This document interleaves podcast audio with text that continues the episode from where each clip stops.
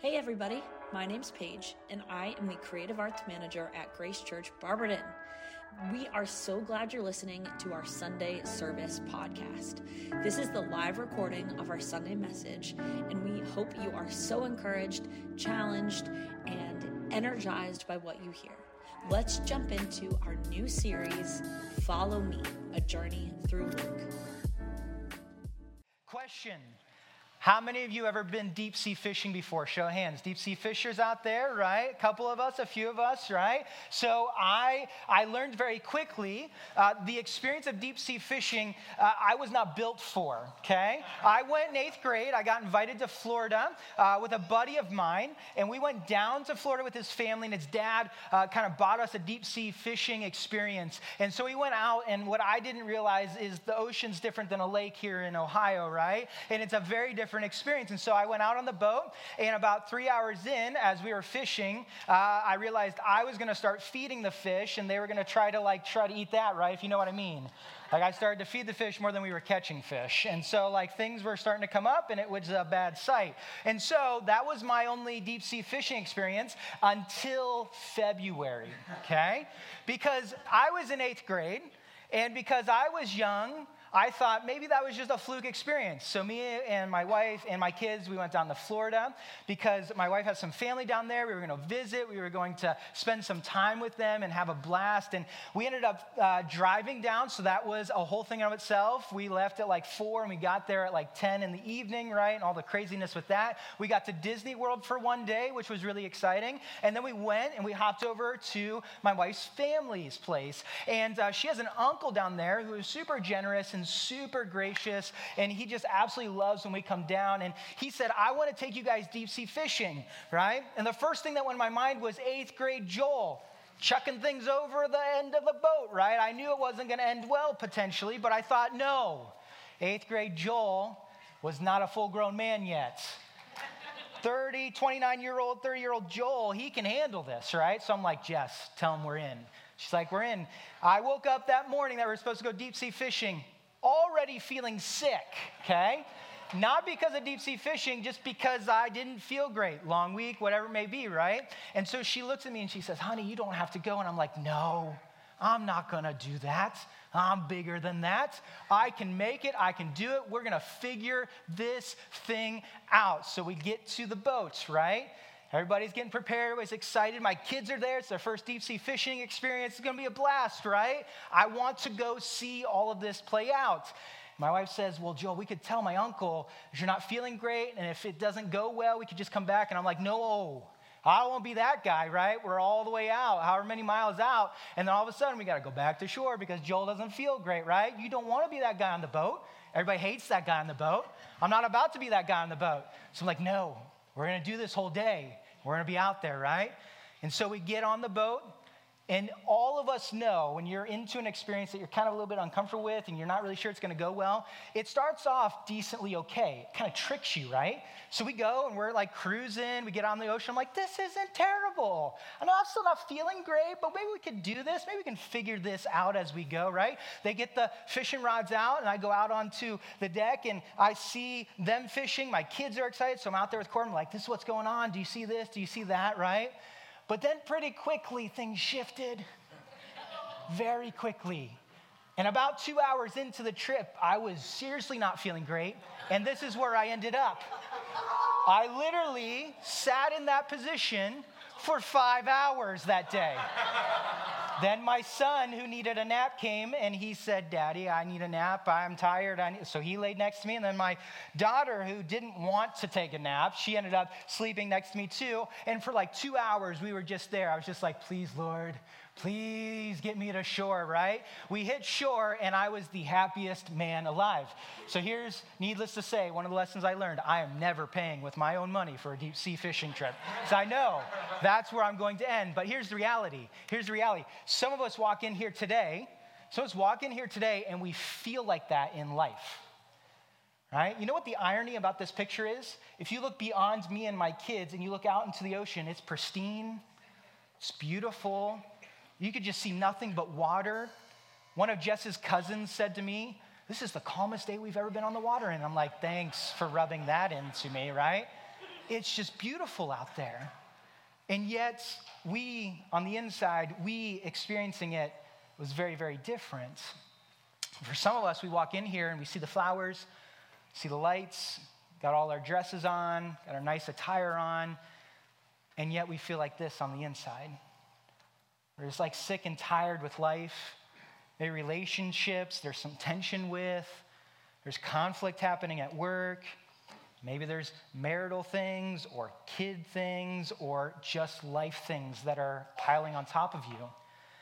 And you're just wondering, when is it going to be over? When is it going to be done? Or maybe there's things inside of you you know are off and you just can't explain it. You're like, I just feel off. I feel like I'm hitting everybody with this and that. I feel like I'm not the kindest right now. I feel like, oh, there's just junk. And I'm not, I just feel sick and tired with what's happening. Everything else looks pristine. It just, it looks nice. But why do I feel like this all the time? I think Jesus had a very profound yet simple passage where he spoke into that. He says this in Luke 5, verse 31 32. Jesus answered them, It is not the healthy who need a doctor, but the sick. I have not come to call the righteous, but sinners to repentance. I think today, Jesus is going to present to us who he is. I wonder if for some of us, this might be a new interaction with Jesus. Like, what if we saw Jesus differently this Easter? What if we saw a different side of Jesus than maybe we've ever experienced before? Because I believe this that Jesus this Easter wants to embrace you wherever you're at. That Jesus desires to embrace you and run after you and be with you and empathize with you and encourage you and then save you in the midst of what may be going on. We've been in a series, we're calling it Follow Me. And in this conversation we started last week, we're looking at a very popular phrase from Jesus. Jesus says, Follow me. says, Follow me, right? And oftentimes we read that, and maybe we have our own conception of what that looks like, or we have our own ideas of what that means. And we're looking at Luke, the Gospel of Luke, and saying, What does it actually mean to follow Jesus? Right? I don't know where you're at today with Jesus. I don't know if you've come in here and you're kind of walking in and Jesus, the church experience, is a newer thing for you. Or maybe you've been here a lot and you know church and you know how to do it. Maybe this is old hat. I think Jesus wants to share with us something about following him no matter where you're at on that spectrum. Because I think all of us have heard that conversation before. And Luke he is one of the writers of one of the four gospels of Jesus' life, death, and resurrection. What's interesting about Luke is this we can most, most connect to Luke because Luke didn't have a firsthand experience with Jesus.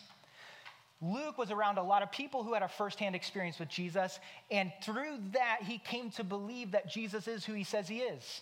And he wrote a book about it, kind of like a documentary. And so when you read Luke's gospel, it's his way of articulating who Jesus is, what he's done for us, and why you should believe in Jesus as your Lord and Savior, which is really cool. The other cool thing in light of this passage is Luke is a doctor. So I bet when he heard this story, he's like, no way. I'm going to write that in there.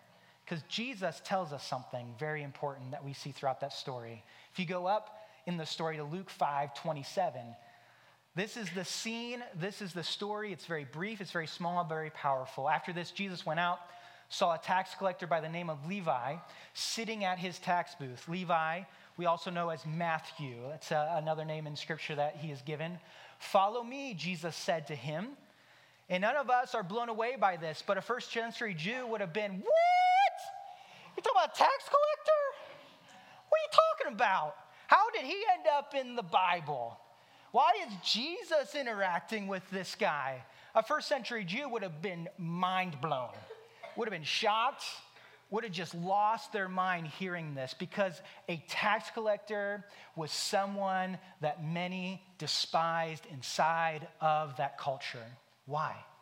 Because a tax collector often was a Jewish person who ended up kind of disowning betraying their own family, their own culture to serve the Roman government and collect taxes from their own people. And so many times there'd be a Jewish man on this side working for the Roman government and Jewish men and women coming up and placing their money down. And it was unreal amounts of money that the Roman government taxed. And they would have looked at that person and said, You, betrayer, you, dishowner, you're gaining by our loss. You left us. Many people would have walked up into that circumstance and would have said, I hate you, Levi. I hate you, Matthew. Why are you doing this? They would have betrayed relationships for selfish gain. And as you sit here, maybe for some of us, we feel that. Maybe for some of us, we feel the intensity of that situation because you most, you most identify with Matthew or Levi. Maybe you feel like an outcast. Maybe you feel like an outsider. Maybe you feel like you don't belong because you have betrayed relationships. Or maybe because you've chosen to go this route in spite of what your family desires. Maybe you've left people and you said, I'm going to do my own thing. Maybe you have gained by other people's loss. Maybe you walk in here and you are shocked that you are allowed in a space like this because I'm not so sure the walls won't collapse. Maybe is what you would say. I want your eyes up here. If you're in that seat, I want you to know you're welcome here. Because what you'll find is what you are experiencing, what maybe you believe about yourself, maybe how you are interacting with this story, is not abnormal. And there's actually a wider audience that Jesus is talking to when he talks about healing the sick. That all of us actually end up identifying with Levi. But then there's another group. There's another group that I, I most relate with from the outside looking in. Because what happens next is interesting, right? Levi gets connected to Jesus, and then all of a sudden in verse uh, 29 and 30, Levi held a great banquet for Jesus at his house. It's like party time, right? This guy I got connected to. This is awesome. I'm going to invite everybody to come over and party. I got a large crowd of tax collectors. Others were eating with them, right? So, not just now is it scandalous that Jesus is hanging out with Levi, Matthew, but Matthew's like, at party time, I'm going to get my, all my tax collector friends. We're all going to go hang out and party together, right? And so now people are like, what is happening? This teacher, rabbi, religious guy, Jesus, he's going to go over here and hang out with these people? Right? It reminds me when I was in high school. I don't know if there's high school students in here, right? Or you remember from high school, right? When that big party would happen, and all of a sudden you're like, who's going? And oh, they're going. Oh my gosh, I can't believe they're going. They're going to be there. What's happening there, right? Because there's a group doing that on the outside. Verse 30, but the Pharisees and teachers of the law who belonged to their sect complained to the disciples, Why do you eat and drink with tax collectors and sinners? There are those high schoolers on the outside, like, can you believe they're going to go party with those people? Can you believe they were invited to that party? Can you believe Jesus is hanging out with those people, right? They're on the outside looking in and they're wondering, why is he doing what he is doing all the way to the point where they're complaining? They're like, why is he doing that, yo? I'm not so sure this is cool. Because what you need to know about the Pharisees, what you need to know about the religious leaders of the day is this they were trying to be the good guys. They were trying to follow all the rules and the regulations. They were trying to religiously live up to the law. Honestly, they were trying to be as good as they could be inside of following what they believe God has placed in front of them. And yet, as much as they tried internally engaging with God, they were externally engaged with others that they betrayed relationships for selfish glory. They cared more about themselves and how they looked and how their position in society felt and what they would do inside of that instead of actually living out who God is and what He's all about. But here, here's what's interesting as I was reading this. I think oftentimes I or we can demonize the Pharisees, but it's so easy to be one. The Pharisees are the people I most identify with. I'm a pastor's kid, right? I grew up in church. This thing is all kind of, it's 29th Easter, right? Been there, done that. And it's really easy for me to position myself in such a way that I forget to engage externally what God has done for me internally. It's really easy to forget what he's about and who he came for. And maybe you identify with that group most.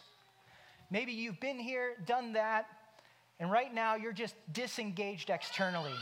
It's all just kind of here inside of you. It's all just kind of a part of the mundane Sunday to Sunday and what you do. And the reality is this you're also welcome here. And we're glad you're part of what's going on. And Jesus, in an interesting twist, does something. Listen here. He speaks to both crews simultaneously, and it's beautiful. Verse 31 and 32 is where we were at. Jesus answered them, It is not the healthy who need a doctor, but the sick. I have not come to call the righteous, but sinners to repentance. And I love this because Jesus is addressing the complaints from the Pharisees and he's speaking to the tax collectors around the table with him. Can you imagine the mic drop moment this must have felt like? Because what he is saying is this we are all sick. It's not just this crew in here, yo. You also out there speaking into it, you're sick too. And what's interesting is this biblically, how would we would dis- define sick, right? We think of sick, we think of physically sick. But biblically, how do we define being sick? The word that's most commonly used for that is sin. And sin is this it's living outside of the love and leadership of God in your life, simply. And it's choosing to live out of your own will and out of your own desires and out of you placing yourself in the seat of God and leading your life this way instead of running into Him.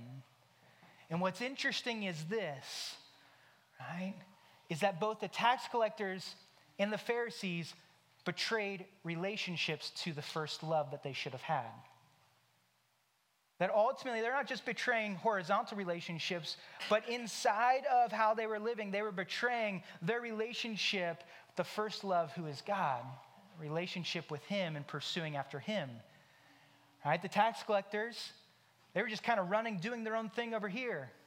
They were just running away from God. We're going to choose to go this way instead of running into Him. The Pharisees, right? They put rules and regulations in front of the relationship with God so that they would be seen instead of Him. Either group is sick. And this morning, all of us deal with that sickness. All of us do. We all deal with sin. What we see in Genesis 3 when Adam and Eve decided to believe the serpent instead of their creator God.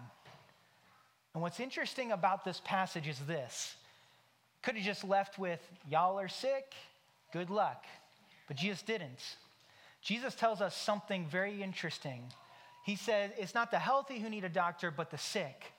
It tells me something about Jesus that he has come for us and after us because he is the greater doctor who came to save us in the midst of our sickness. It's really important to note this Easter. I don't know where you're at with God, maybe Jesus, this church thing. We're so glad you're here. I'll keep saying that over and over again.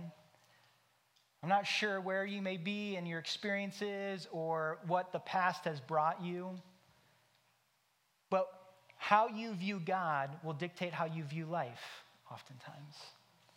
How you view God will dictate how you live life. If he doesn't exist, I'm going to live like he doesn't exist. If he's the angry old guy upstairs, I'm probably going to run away from him and live somewhere else, right? Or is he the loving creator God has wrapped me in his arms? Because this is what I see inside of this passage is that Jesus is the great physician and he is not just a doctor who wrote prescriptions. He's the doctor that is living in it with us, and he died for us, and he rose again so that we could be cured of this sickness we call sin. He's not just a doctor that is writing up the top 10 things to do with your life and try harder. He's a doctor that decided to get into the mess with his patients all the way to the point of dying because first we see this Jesus, he's in it with us. I was just at the doctor a couple days ago. Everything checked out. We're all good. But here's the reality doctors exist for sick people. Right? If you're healthy, more times than not, you're going, not going to the doctor unless you have like a one year checkup, right?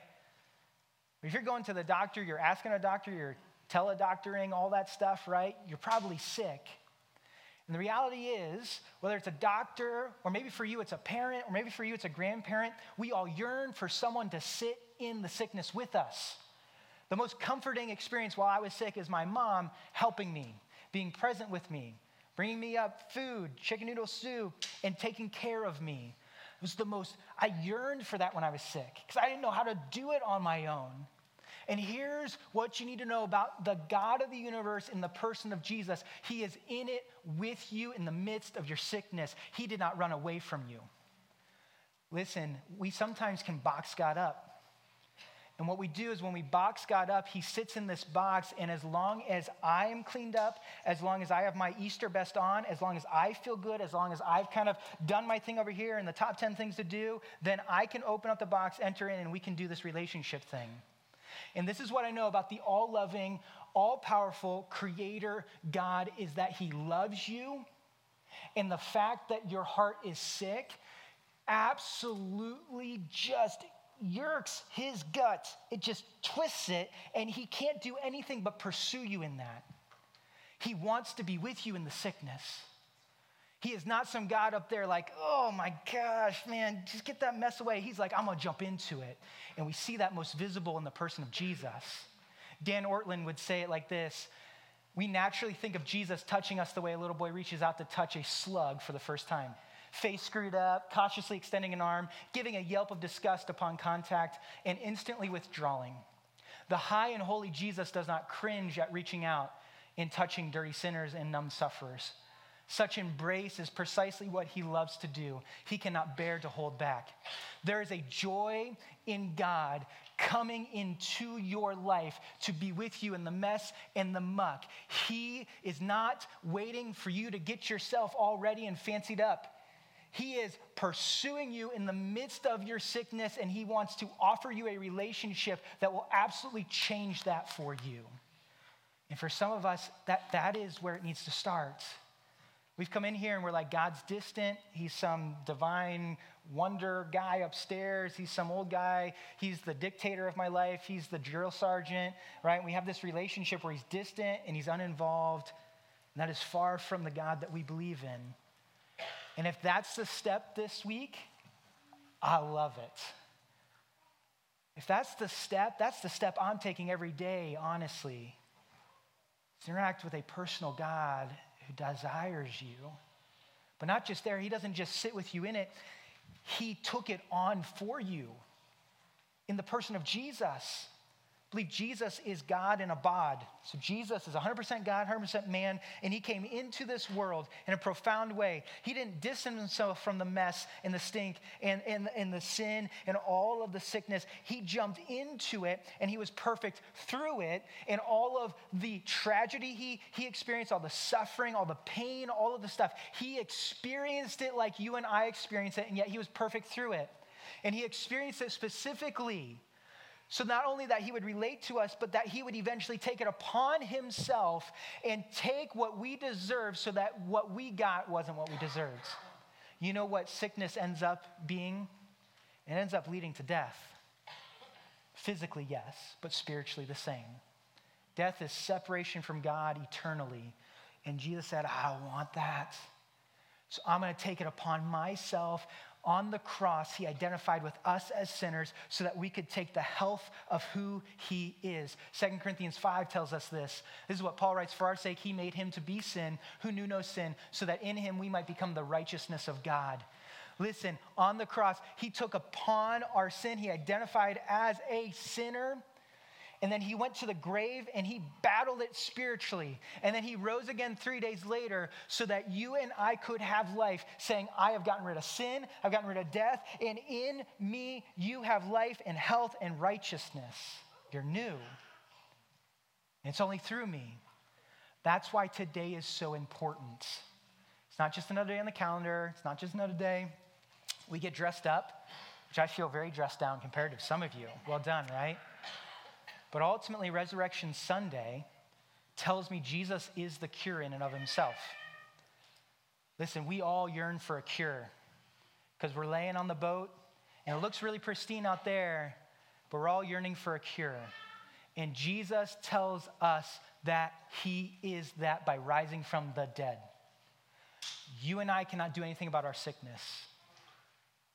You and I can't say enough, do enough, be enough, experience enough, be good enough, run far enough. It's running into Him and believing He is the cure for our life, saying yes to Him. It's like Parker and others have. So I don't know where you're at today. Some of you might be sitting over here and you're like, I'm a tax collector, right? And it's like, I don't know, being in here, I'm not so sure. You're welcome here. And maybe today is the day that you step into recognizing Jesus is the only cure for the mess that is life. For others of us, we sit over here. We're Pharisees, like me, right?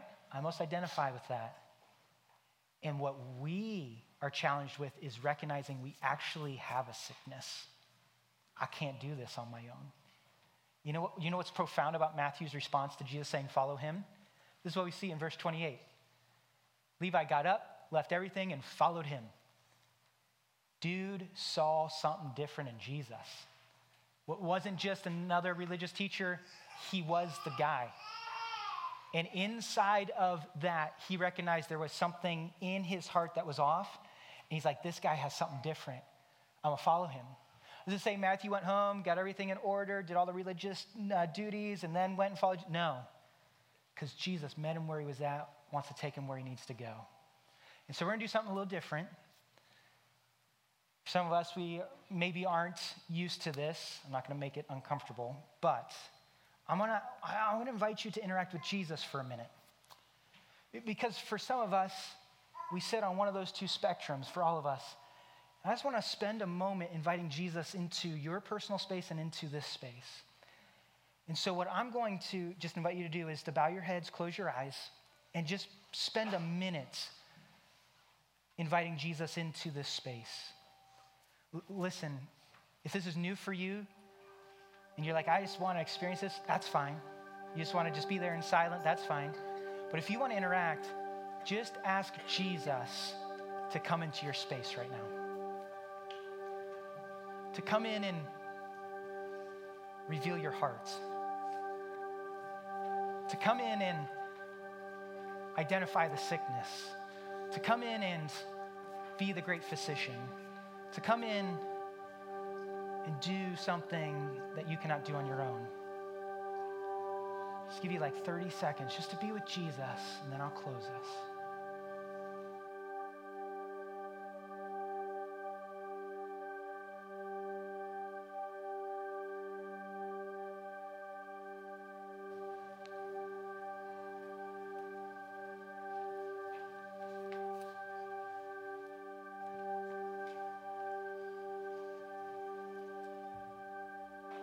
Ask Him to reveal Himself to you.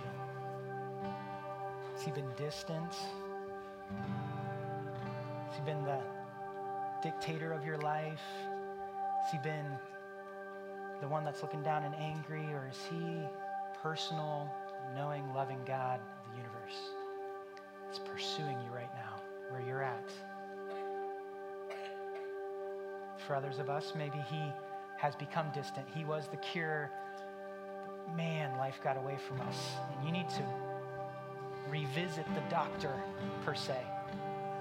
So you go spend some time with the great physician, the one who gave you the cure and wants to walk you through navigating the symptoms, navigating what trauma was left inside of that. With your eyes closed, head bowed, don't let this just be another Easter.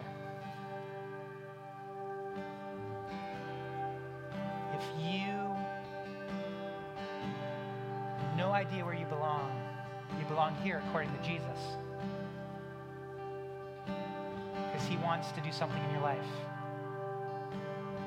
You, I, welcome you to consider just jumping back in. For others, maybe it's saying yes to Jesus. For others, maybe it's jumping into what does it look like to spend time with him. It's not some distant God. He loves you going to sing a couple songs just celebrating the fact of what he's done for us. So, Father, we come to you. We thank you, praise you. You are the great doctor, physician. You're the one who pursued us endlessly and continues to pursue us through the person of Jesus. And we thank you for who you are in that. You're not some distant God. You're not some uh, uh distant uh, divinity. You are right here with us. And in the person of Jesus, we see that fully. So, Father, I pray for your grace and mercy and love to just cover this room profound and neat way, that you would work in and through your spirit, and that, Father, you would leave us changed this Easter. We praise you we love you. We pray this in your name. Amen. Thanks for joining us this week. If you'd like to reach out and connect with us or hear more about Grace Church, you can head to barberton.gracechurches.org for more information. We meet in person at 10:30 a.m. on Sunday mornings at 629 Wesleyan Avenue in Barberton. Have a great day.